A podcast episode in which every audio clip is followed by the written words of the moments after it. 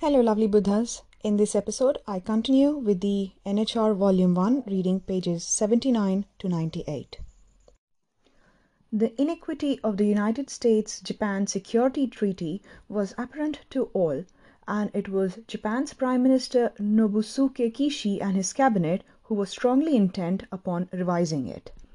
When Prime Minister Kishi formed his cabinet in February 1957, he immediately set about amending two laws the Self Defense Forces Law and the law establishing Japan's defense agency. As a result, he expanded the self defense forces by approximately 10,000 troops and generally bolstered Japan's military strength.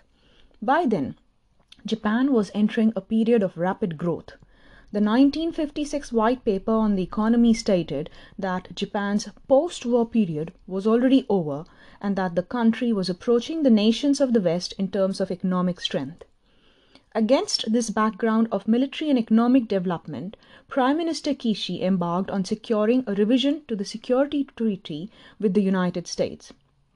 By turning Japan into an anti communist military force in Asia, Kishi's intention was to put the relationship with the United States on a more equal footing, while at the same time establishing a strong position for its foreign relations with the Soviet Union and China.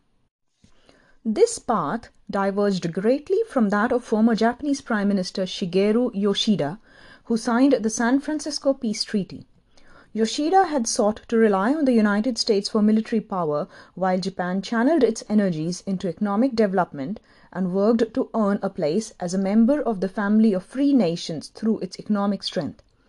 The United States had insisted up to this point that any revision of the security treaty would be premature. But various developments around this time caused the United States to reassess its military strategy in the Far East. Soviet technology had advanced to the point of developing ICBMs, intercontinental ballistic missiles, capable of making a direct strike on Washington, D.C. from Moscow. America lagged behind the Soviet Union in missile technology.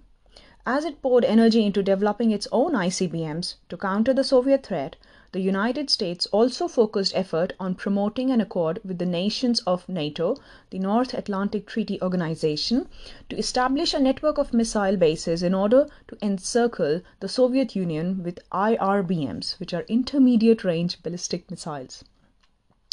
In its military strategy in the Far East as well, the United States began placing high priority on nuclear missiles.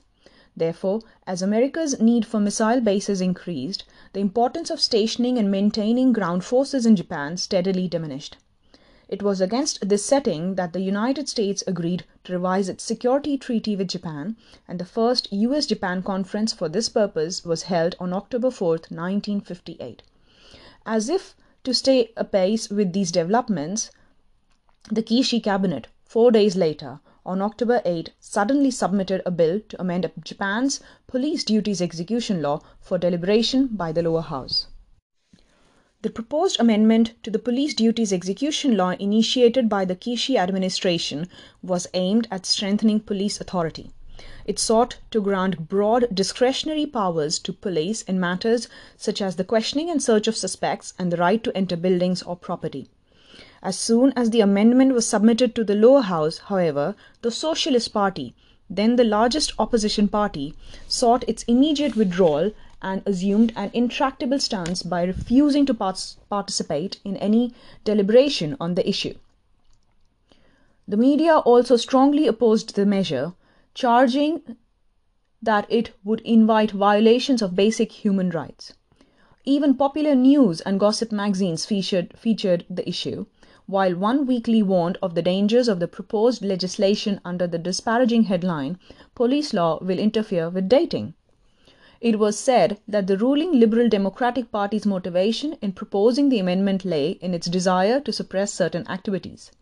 These would have included the labor dispute then taking place at the Oji Paper Company Limited and the Japan Teachers Union campaign against the government's teacher performance rating system, which had been fully implemented that year and was arousing powerful opposition. Another view held that it was a pre-emptive measure to thwart an anticipated movement against the new revision of the Security Treaty. Not only did the Socialist Party maintain its vehement opposition to the police law amendment in the National Diet, but it also organized a National Citizens' Conference against the wrongful amendment of the police law, which was joined by an array of groups transcending political philosophy or ideology. On November 5, 1957, a mass demonstration took place with participants including celebrities, scholars, and women's groups. In all, some 4.6 million workers are said to have walked off their jobs in protest.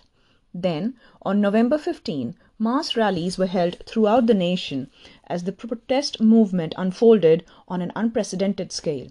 The government of Prime Minister Kishi found itself with no choice but to try to gain control of the situation and at last abandoned the proposed amendment. Nothing is stronger than the people. The power of the people is similar to the power of the earth. Once the magma of the people's anger arises, tremors will follow with an energy that can even move mountains. One must never forget that the people are always the driving force for transforming society and the times. The success of the public's opposition in forcing the withdrawal of the police law amendment had a powerful impact on many spheres of society, underscoring eloquently the great potential contained in a movement led by the people. This experience no doubt bolstered the confidence of the Socialist Party. For although it did not have a majority in the National Diet, it could block the passage of key legislation through the momentum of a popular movement.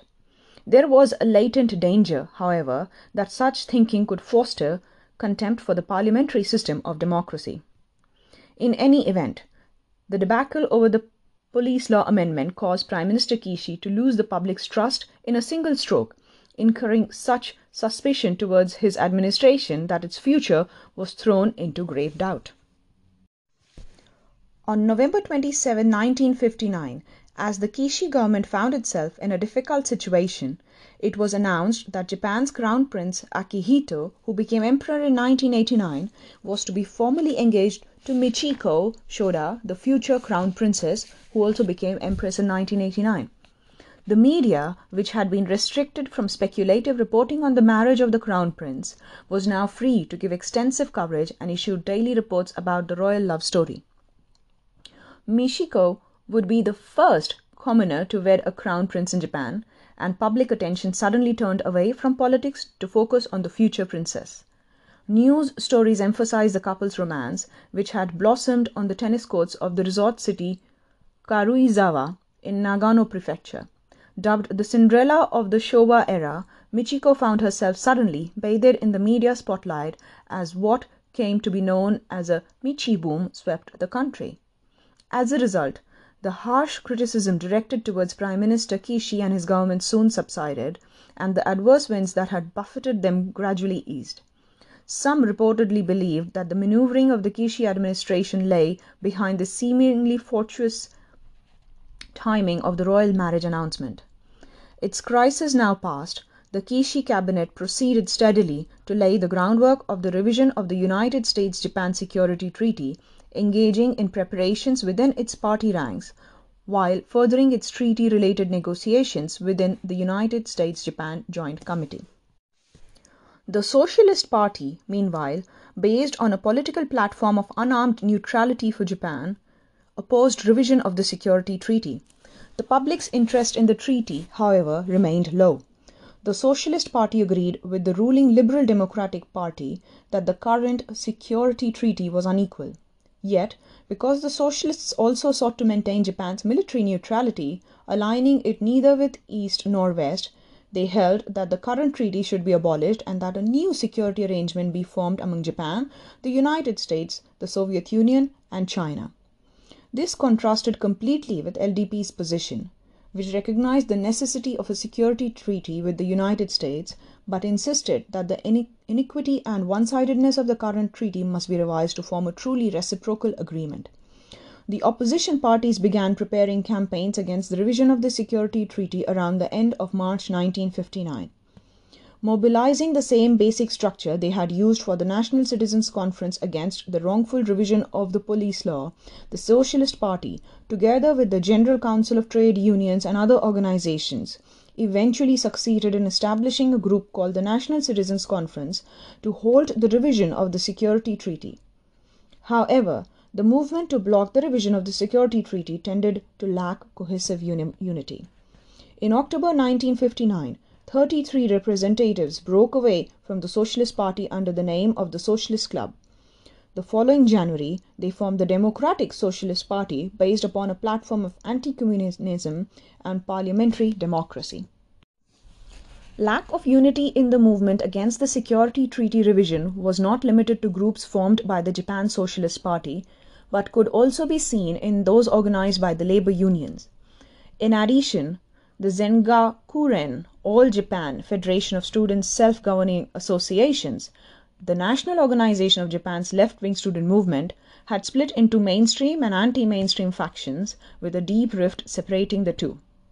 The Zenga Kuren originally fell under the leadership of the Japan Communist Party.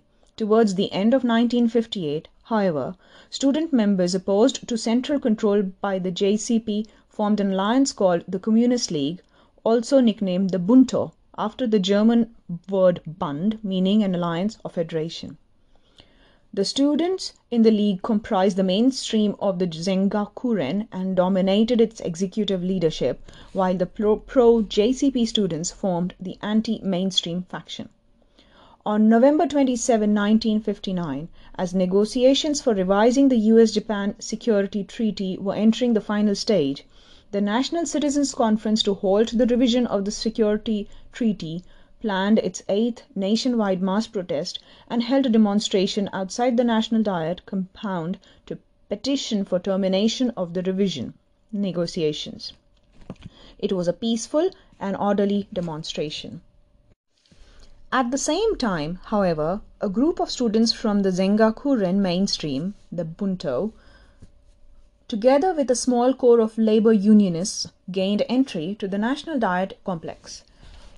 When they opened the main gates, some 20,000 protesters then stormed the compound. The storming of the Parliament building had been planned by the Bunto leadership, which not only denounced American imperialism, but also claimed that Japan and even the Soviet Union had become corrupted by imperialism as well. They called for the destruction of all imperialism in all forms. As a first step towards this in Japan, the Bunto advocated blocking the Security Treaty revision and to that end began to advance a radical agenda that did not rule out violent protest. The following morning, headlines like Demonstrators Storm Diet Compound appeared in the newspapers with articles extremely critical of the incident. The ruling LDP issued a statement saying that the storming of the Diet showed a blatant contempt for that body's authority and called the incident a deliberate and destructive act of revolution arising from a conspiracy between the Socialist and Communist parties. The JSP, for its part, announced that it would take a strict stance towards this faction of individuals from the Zengakuren and other bodies and demand that they reflect seriously upon their actions. The Communist Party, meanwhile, criticized the mainstream faction of the Zengakuren, calling them Trotskyites. Nevertheless, the incident ultimately heightened public interest in the proposed security treaty revision. This had a strong impact on those students who had wondered whether conventional protest methods would be enough to stop the revision. Despite the condemnation from the established political parties, the Zengakuren rallied many students to its cause, thus increasing its momentum. Spurred by the student storming of the Diet, the LDP immediately sponsored a Guarantee of Parliamentary Deliberation Rights Act, which was intended to restrict demonstrations and other group activities in the vicinity of the National Diet building. Though it was approved by the lower house following deliberation by the ruling party alone, the bill was ultimately abandoned. On January 16, 1960, a fully empowered Japanese delegation, headed by Prime Minister Kishi, left Japan's Haneda Airport for the United States to sign the new US Japan Security Treaty. The night before, approximately 700 students from the mainstream faction of the Zengakuren attempted to block the delegation's departure by staging a sit in at Haneda, only to be dispersed by police. The delegations of both countries, headed respectively by US Secretary of State Christian Herter and Japanese Prime Minister Kishi signed the new security treaty at 2:30 p.m. on January 19. The signing, which was also attended by US President Dwight Eisenhower, took place in the East Room of the White House, the same room where, 100 years before, the first Japanese mission to the United States had concluded the US Japan Treaty of Amity and Commerce. In tandem with the conclusion of the new treaty, the representatives of both countries also signed the Status of Forces Agreement, designating the status of the United States Armed Forces in Japan, and exchanged related notes and minutes. The new security treaty, formally called the Treaty of Mutual Cooperation and Security between Japan and the United States of America, consisted of a preamble and 10 articles, with a term of effectiveness initially set at 10 years. In addition, the new treaty rectified the inequality and lack of reciprocity in the original treaty by clarifying America's defense obligations to Japan. At the same time, however, it bound Japan to expanding and strengthening its military and thereby shouldering part of the US military commitment in the Far East. In this connection, Article 3 of the treaty states that both Japan and the US will maintain and develop subject to their constitutional provisions, their capacities to resist armed attack. As witnessed in the second defense plan subsequently enacted by the Japanese government and other policy measures, this article was a virtual mandate for Japan to strengthen its military. Further, Article 5 of the Security Treaty stipulates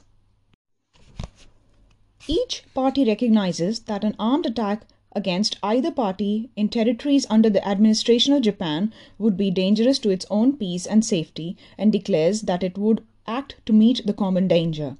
In other words, if American military bases in Japan were attacked, Japan would be obliged to help protect them, a provision that exposed Japan to the risk of being embroiled in war.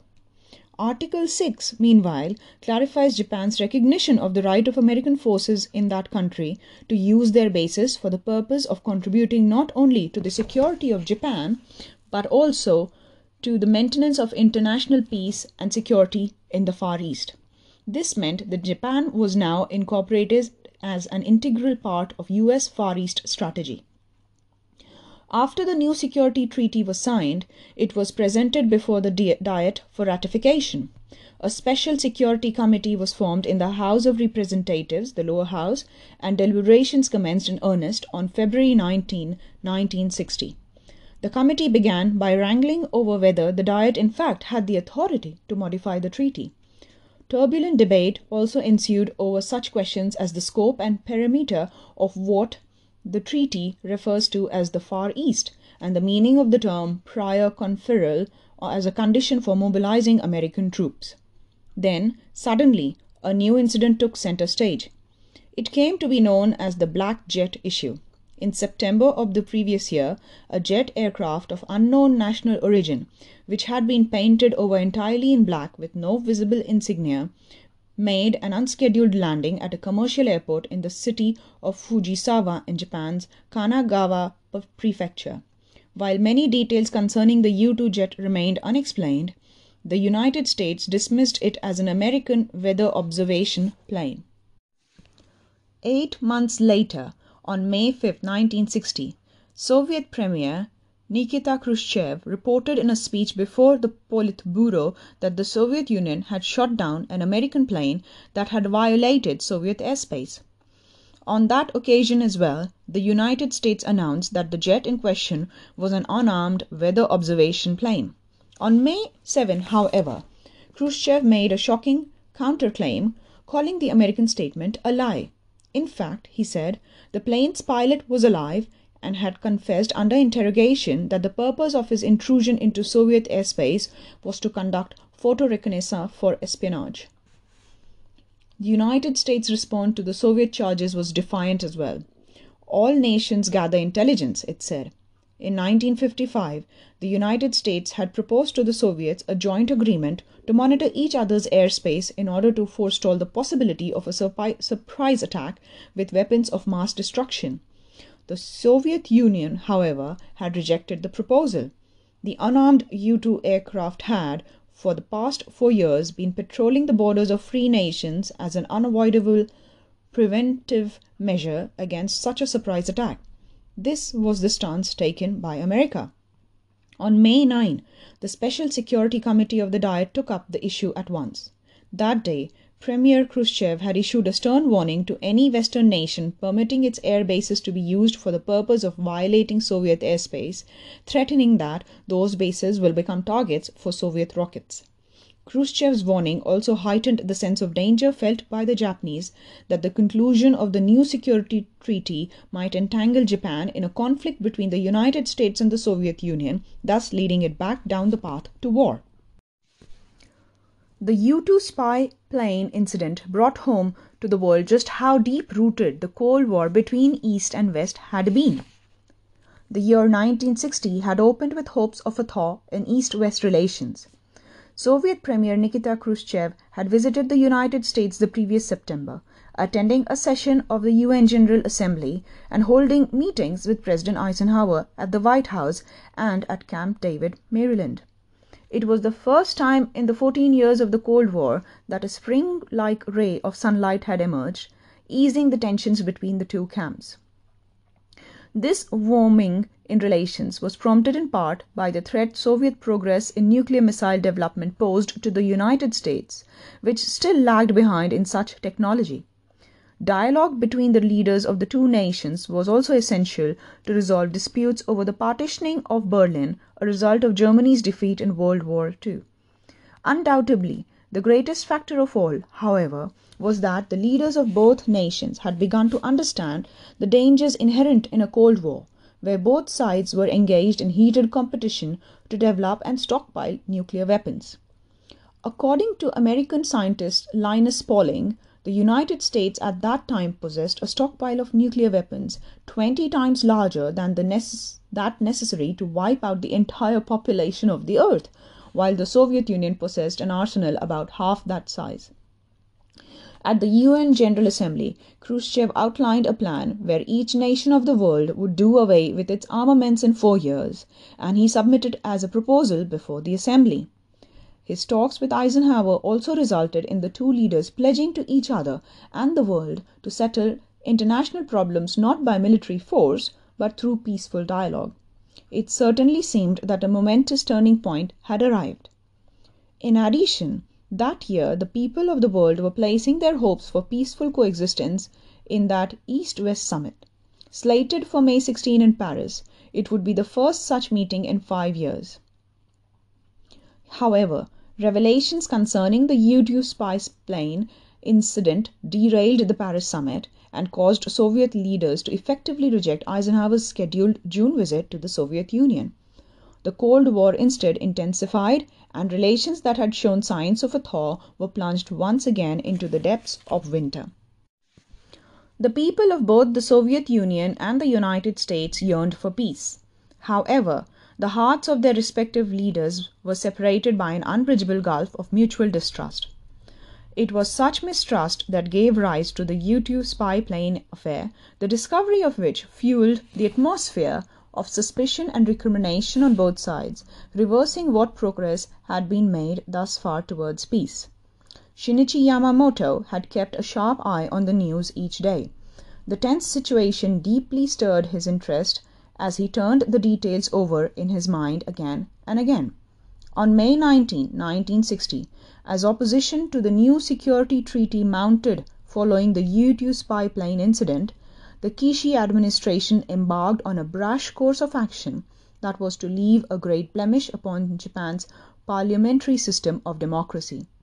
That evening, the Diet Committee on Rules and Administration, which had recessed after becoming deadlocked in a debate over extending the current 34th session of Parliament, suddenly reconvened on the one sided decision of the committee's ruling party membership.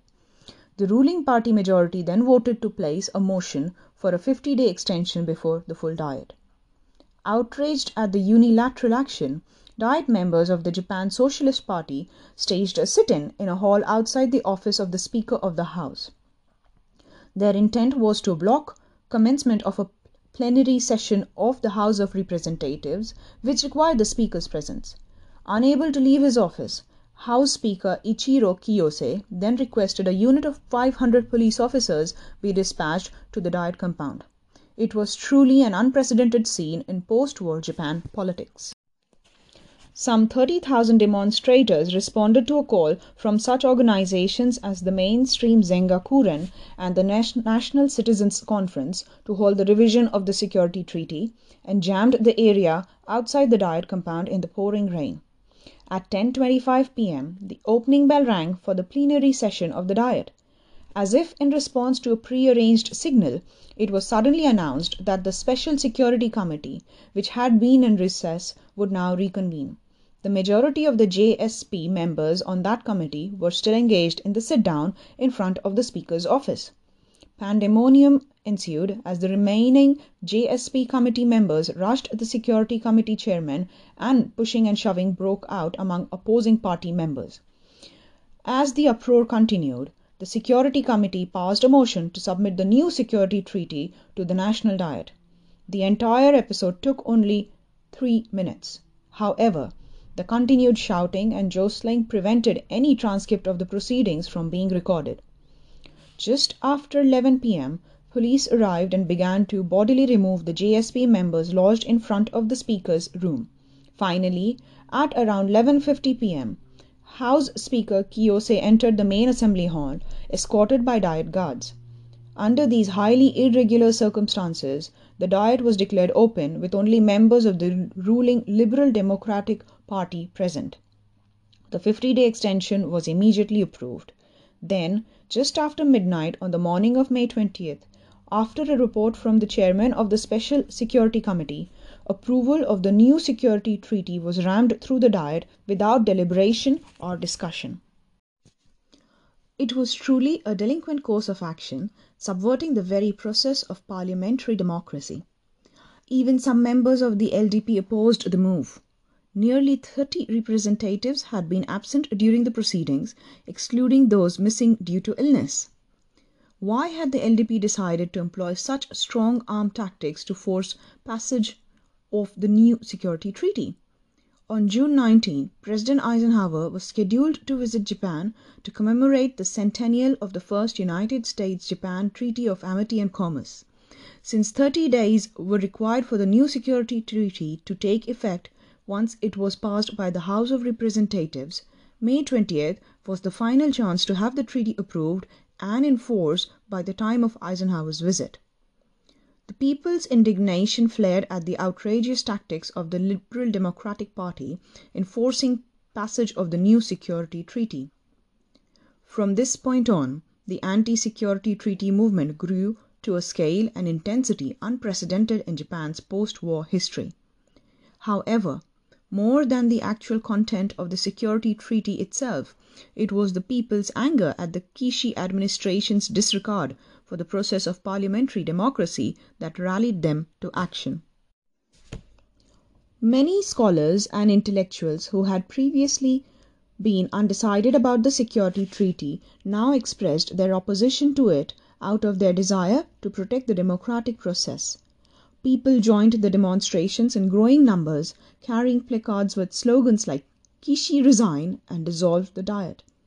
Shinichi Yamamoto, meanwhile, had just been inaugurated as the third president of the Soka Gakkai earlier that month, on May 3rd, and was devoting himself energetically to creating a fresh surge of progress towards Kosenrufu. He was also deeply concerned about the tenor of events that had unfolded in the Diet concerning the security treaty. Shinichi, like many others, was pained by what he perceived as a threat to Japan's system of democracy. Needless to say, the question of what to do about the security treaty was one of profound importance to Japan. The old security treaty clearly was an unequal agreement that limited Japanese sovereignty. Yet, there were many points about the new treaty as well that begged for improvement. But if the new treaty was abandoned completely, as the Japan Socialist Party proposed, it would leave Japan facing the major problem of how to mend the inevitable rift in Jap- Japan US relations such a move would cause. This only underscored the vital need for conducting thorough deliberation with the aim of finding better solutions and reaching a consensus, while making a conscious effort to clarify problem areas by focusing squarely on the realities involved. Although quite a long time had been spent discussing the new security treaty, there had been no deliberation in the true sense of the word. Representatives of both the LDP and JSP had taken a stubborn and inflexible stand, their minds already made up before the talks even began.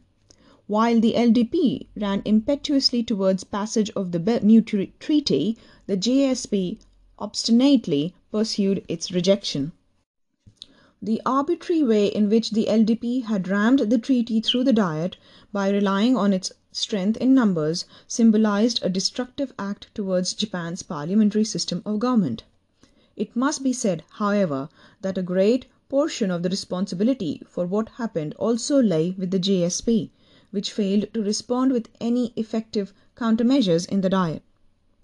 Though one cannot deny the importance of citizens' movements, it is the responsibility of the nation's elected representatives to carry out thorough discussion and thereby arrive at a solution. It should never be forgotten that the very life of the democratic system lies in tenacious dialogue and debate aimed at reaching a consensus. That brings us to the end of today's reading. I hope you have an amazing day.